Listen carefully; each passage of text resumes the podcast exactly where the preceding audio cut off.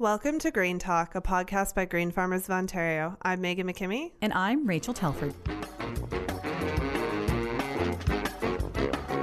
So, joining us today on the podcast is Kelly Daynard, and she's uh, the Executive Director of Farm and Food Care. So, thanks for uh, coming out and chatting with us today. Hey, thanks for having me. Great. Um, and I guess just to start us off, can you tell us a little bit about what Farm and Food Care is?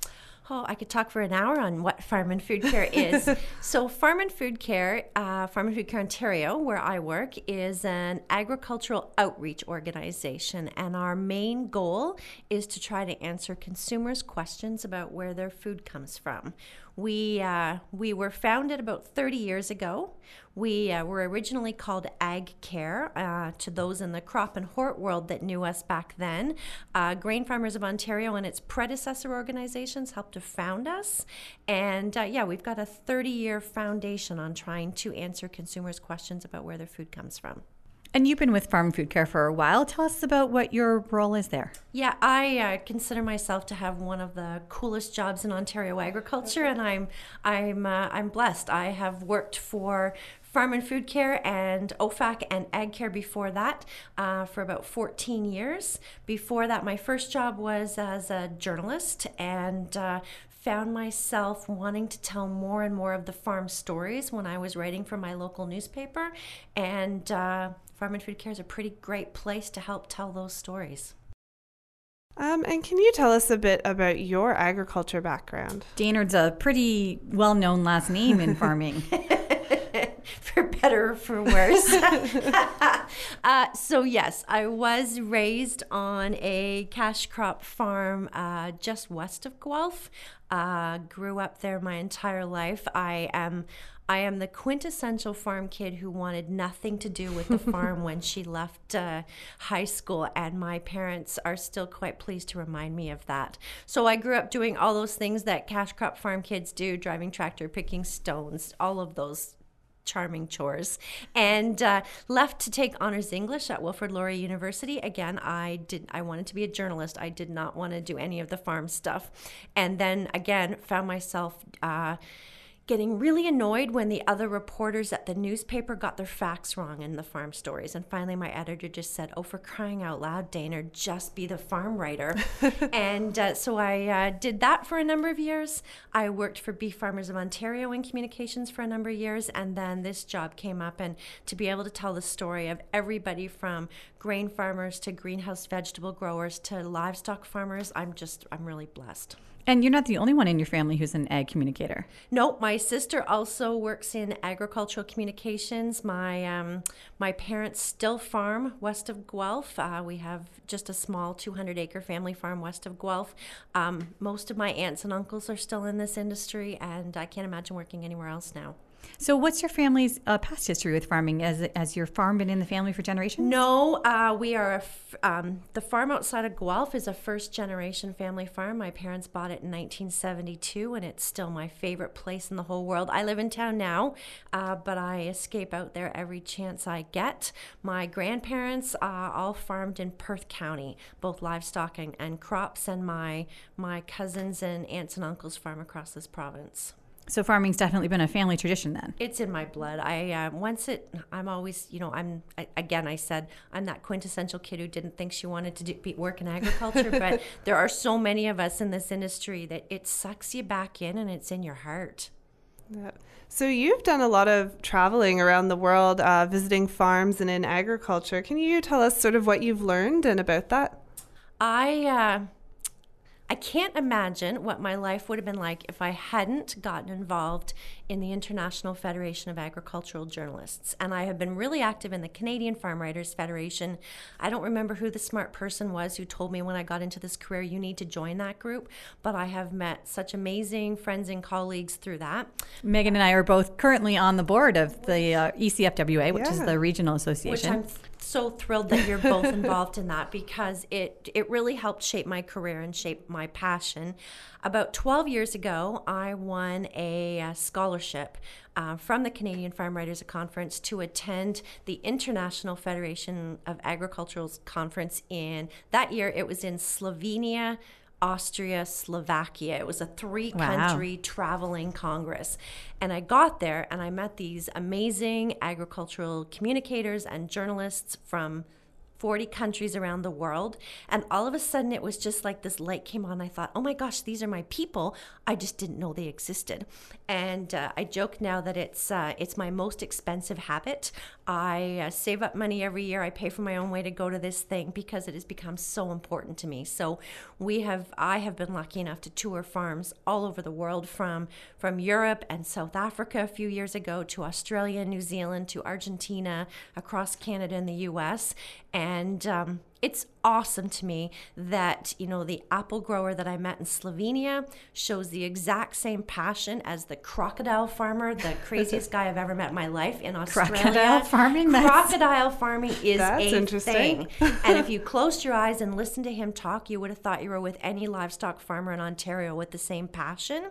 Um, to grain farming in Argentina and the the large acreage that they had there. So yeah, I've been very blessed to have that diverse range of tours. This year we'll be in the American Midwest. The IFAJ conference conferences in Minnesota.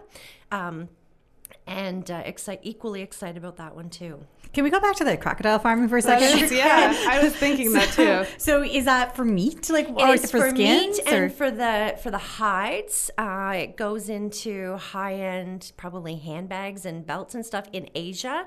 Uh, he farms in the north part of Australia. It's a real sugarcane banana belt area too. Those are the primary crops. And then he had this crocodile farm, and he didn't have to tell me twice, but they they live in this big enclosure with kind of a lagoon in the middle of it. And uh, he basically said, Don't lean up against the edges. And you, you didn't have to tell me that twice.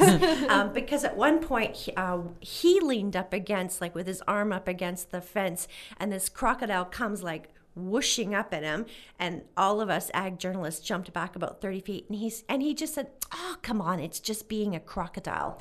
And you did look well, and, he, well. and he did have all 10 fingers although he had some pretty good scars on his arms that i wasn't sure if i should ask him about but uh, anyway craziest farm i've ever visited. Any other i guess sort of events or people that stick out in your minds oh, from those travels oh my gosh so many. Um, we the conference was in Germany a number of uh, maybe about five years ago, and we toured the old East Germany, and we listened to these amazing, heartbreaking, passionate stories about farmers who had lost their farm during communism and uh, and lived in West Germany for almost 50 years.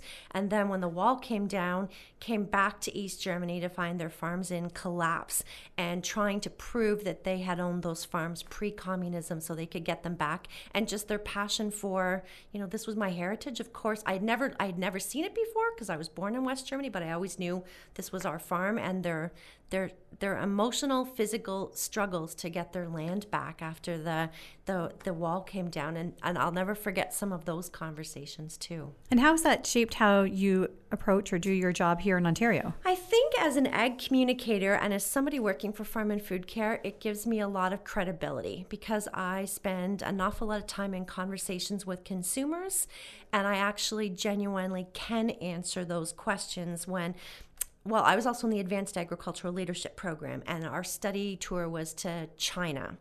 And so when avian influenza came to Canada and people were worried about it, I could talk about how different chicken production is in China, where people are living in the same houses with their chickens at times, versus here with extensive biosecurity practices. So living in the same house with their chickens. They, I didn't realize that still happened. That is a that is a thing in other parts of the world, and of course we live in a very affluent country where um, poultry lives in barns and or on, on farms. And uh, so I think that it's given me a lot of credibility and a lot more perspective. Last year, the, con- the conference was in the Netherlands.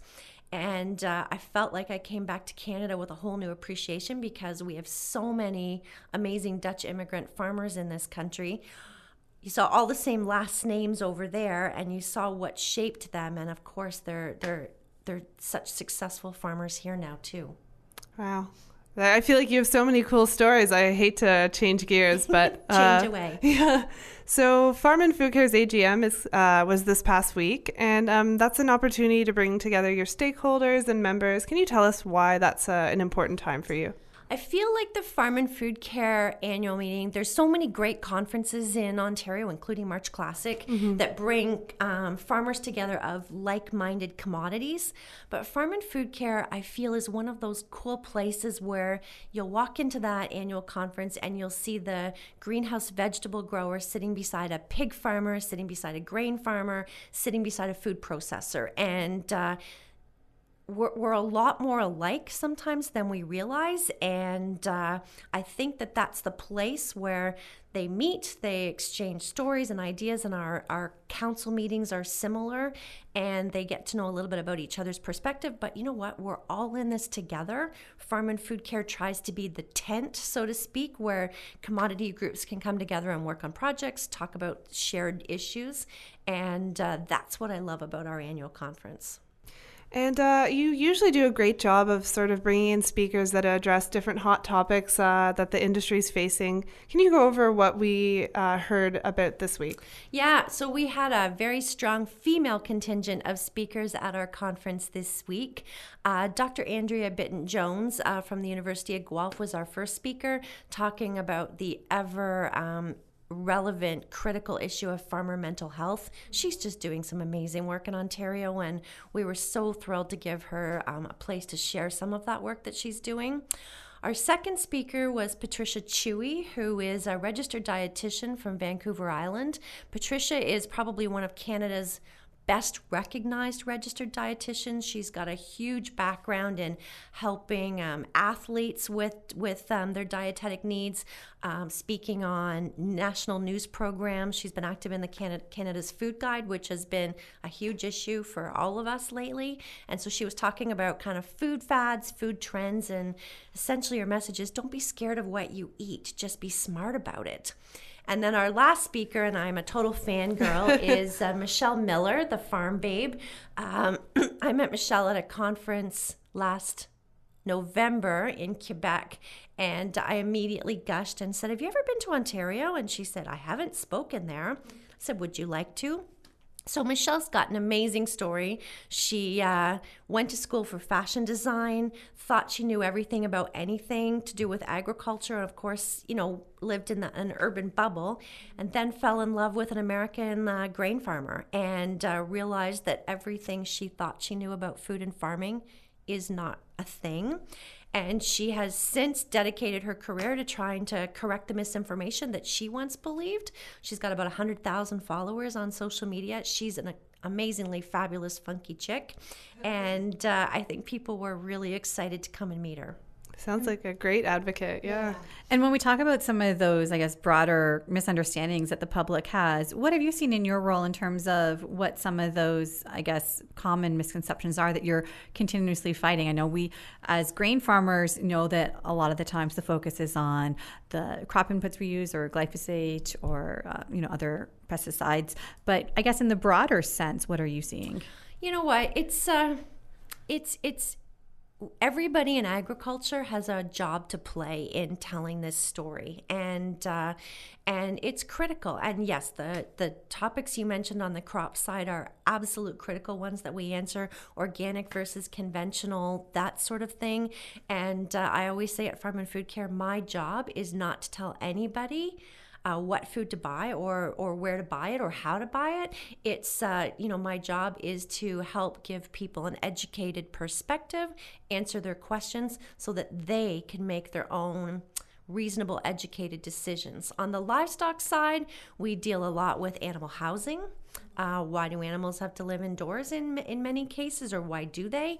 Uh, we deal with things like hormones and antibiotics in your food, and you know, Cole's notes there's not, and uh, it's almost a hot topic as GMOs are in crops, right? It is, and the whole negative marketing thing when you see that GMO free label, or you see you know raised without antibiotics, or you you see hormone free, which it's not really a thing. Um, you know, all of that. I always say if you can't sell your products based on what is in them, you shouldn't sell your products based on what's not in them, especially in that no GMO label case where there's no GM equivalents, right? You know, there's no i've seen um, kitty litter lately advertised as gmo free and i can tell you the cats in my house don't care so I, I try to not buy things that had that non-GMO label, knowing that it, there wasn't a GM alternative to it.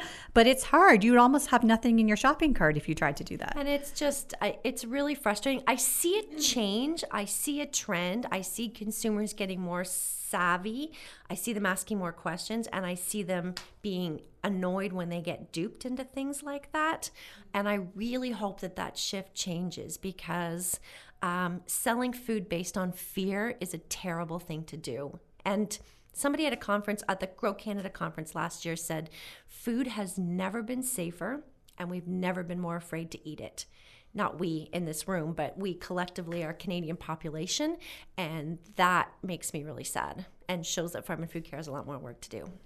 Along that line, you guys have a lot of um, events coming up with Farm and Food Care that are, I guess, addressing that public outreach need. Can you tell us a bit about what you're doing there? Absolutely. So we are always so grateful to each and every farmer that uh, allows us to call them and say, hey, we've got a group we need to bring to your farm. So, as an example, two weeks ago, uh, we were in Eastern Ontario with a group of culinary students from Algonquin College. And uh, thanks to the Leduc family uh, from Moose Creek, who welcomed us again on yet another tour with open arms to show off their grain elevators and their farm equipment and answer questions about grain production in this in this province.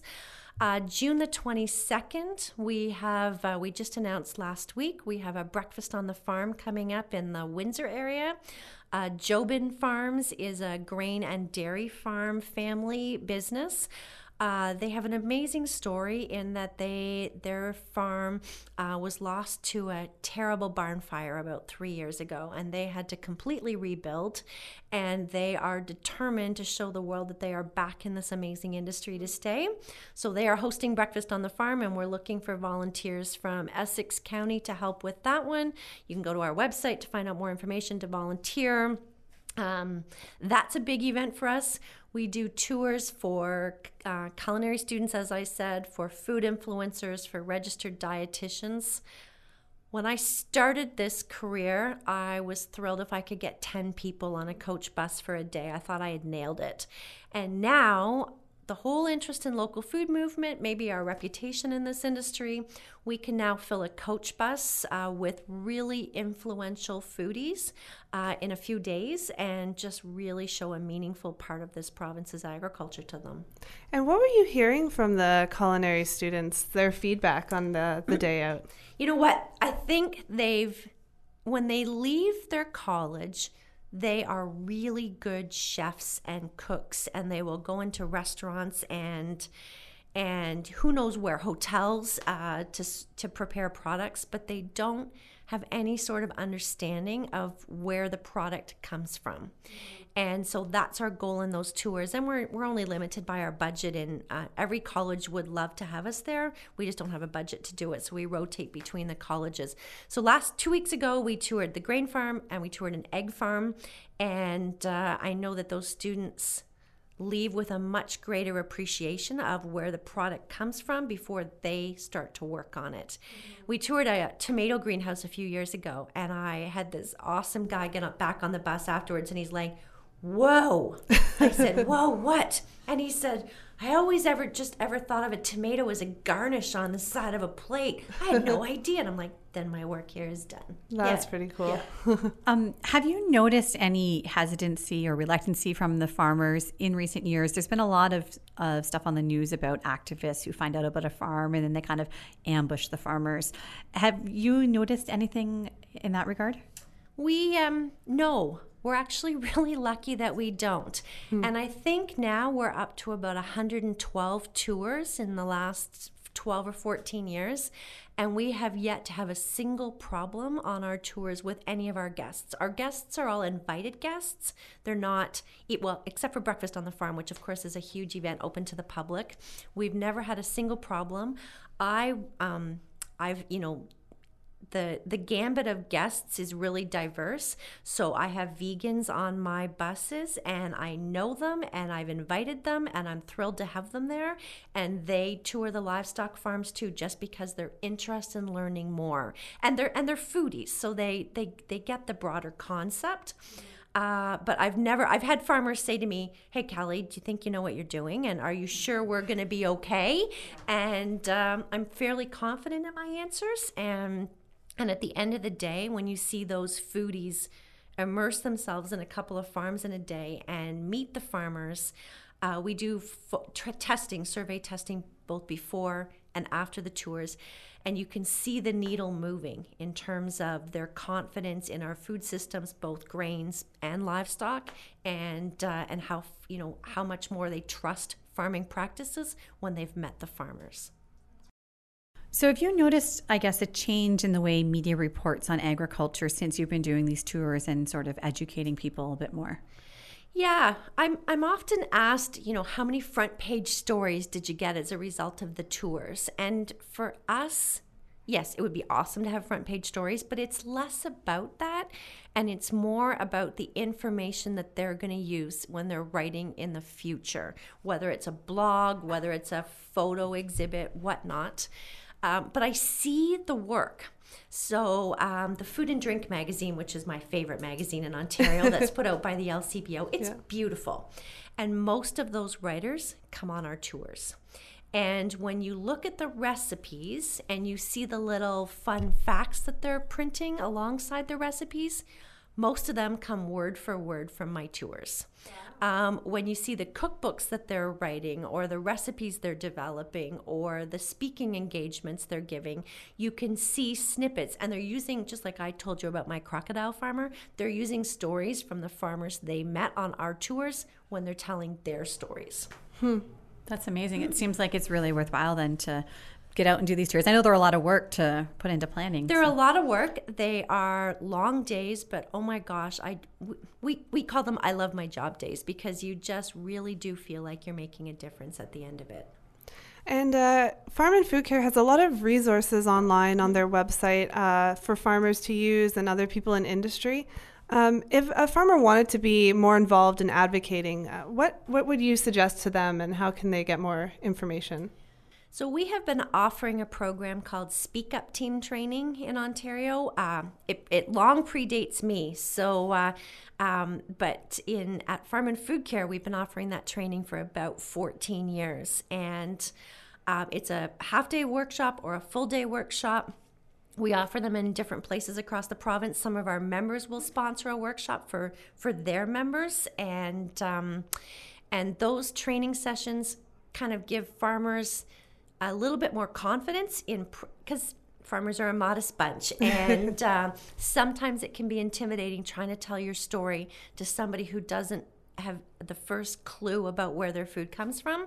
And so by practicing their stories you know practicing their elevator speech on who they are and why we love working here um, and when we say elevator, we mean the elevator ride you would take, not the exactly. elevator that's a grain elevator, right? yeah. We've got to make sure we know what we're talking See, about. See, that's that's an example of consumer versus farmer. But picture yourself getting on at the first floor of the CN Tower. You've got a minute to get to the top. Somebody sees your farm name on your jacket and says, "Hey, tell me about that." What what what do you tell them about you and so those workshops are are amazing and you just see the confidence that farmers get uh, we've got one coming up on april the 24th in tilbury uh, sponsored by the ontario federation of agriculture and there's lots of room still available in that one um, so that's one thing. That's in in-house half day, full day training. And then on our website under the resources section, there is an awful lot of information on how to give a farm tour, how to do a media interview, how to answer questions. And then uh, our phone is always open, and we're always taking calls from farmers who want to write a letter to the editor, need help, want to do an interview, need help, etc. And there's lots of resources there too for the public. I know I've seen some of your 360 farm tours. Those are really interesting. Can you tell us a bit more about some of those types yeah. of resources? Uh, probably two of my favorite projects that I've ever gotten to work on are the Real Dirt on Farming booklet and the Farm Food 360 virtual reality tours. So, the Real Dirt on Farming booklet, we first published it in 2006, never imagining the success that that book would be. We've since put about 4 million copies of four editions of that booklet out, and they're just flying out. Like, I think 60 boxes got shipped out of our office last month alone. I know we were at a CAMA Agri Marketing Association meeting last week, and they had them out on the table for everybody because the purpose of the meeting was to uh, teach people from who weren't from a farming background a bit more about agriculture, so they could help them do their job in agri marketing better. So we just saw that book last week. Yeah. I see. I love that. I love all the stories. I've I've heard from farmers who leave it in the, their doctor's office, their lawyer's office.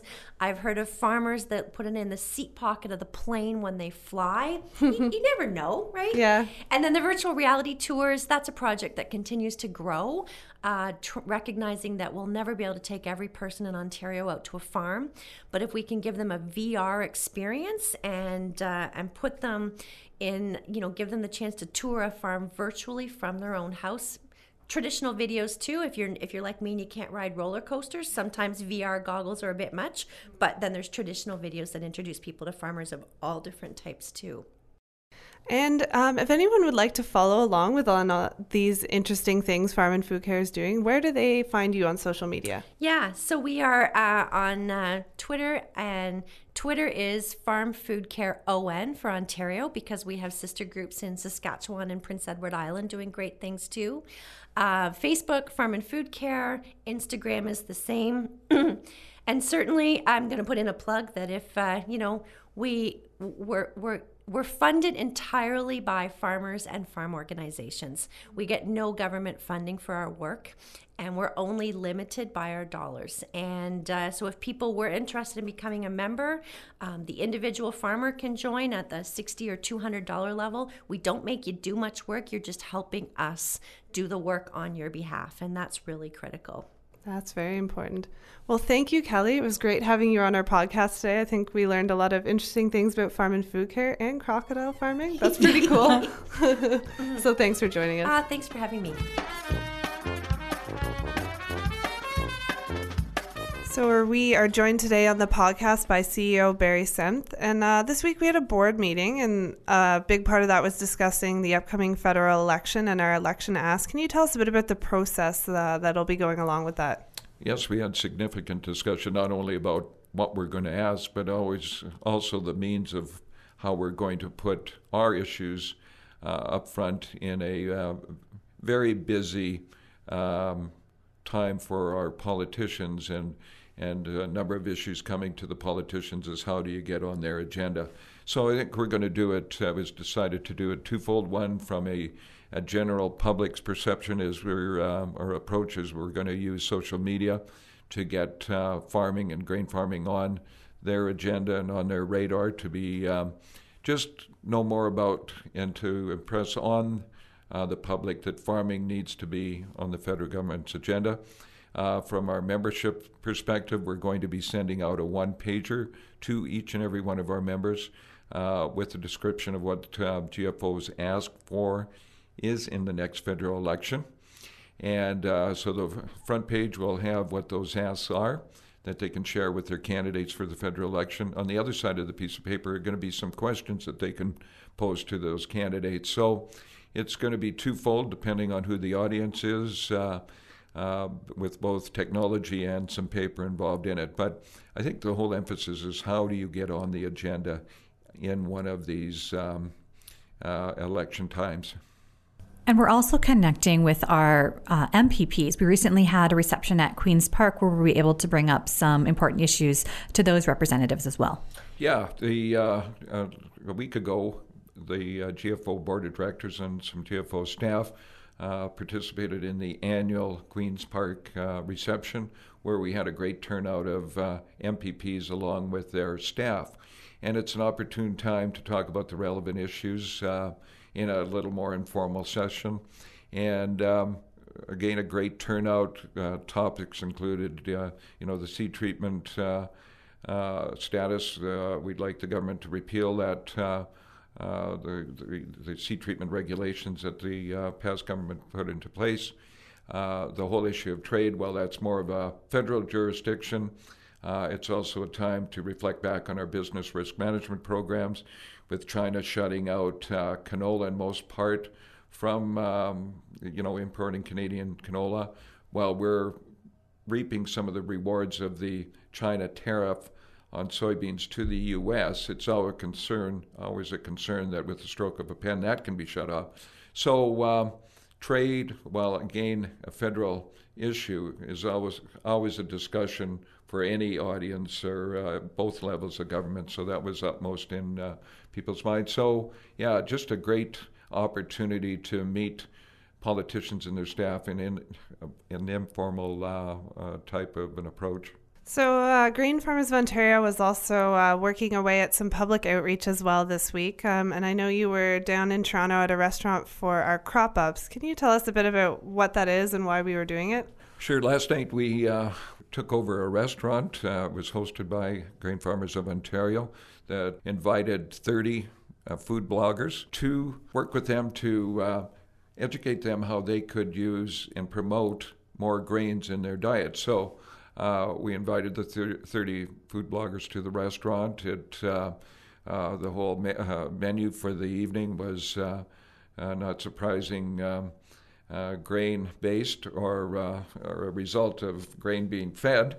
And I think it was a great opportunity. Jeff Harris and Jeff Barlow were board representation there, did a great job of explaining the um, the aspect of the production of uh, of grains, and I think that was very much appreciated by by the bloggers. They always want to know where the food comes, have that discussion with who's producing the food, and again, the Jeffs did a great job in uh, of sharing their uh, approach to farming and uh, and the production of food. So. Uh, all in all, I think every one of the bloggers that we invited showed up, and I think that in itself says something because they're invited to a lot of different events and for them to come out to this one, I think, is just a, uh, a show of how much they want to and how interested they are in the uh, on the issue. Great. Well, thank you, Barry, for your CEO update today on the podcast. Thank you, guys. Thank you for listening to our Grain Talk podcast. We hope you enjoyed the conversation. For more ways to connect with us, including the latest webinar, market report, and our e-newsletter, go to gfo.ca slash grain talk. A special thank you to our guests this week, Kelly Daynard and Barry Senft. If you like what you've heard today on the podcast, please rate, review, and subscribe on Apple iTunes, Google Play, and Spotify. And don't forget, five star reviews on iTunes help us reach more viewers, so please leave us a review.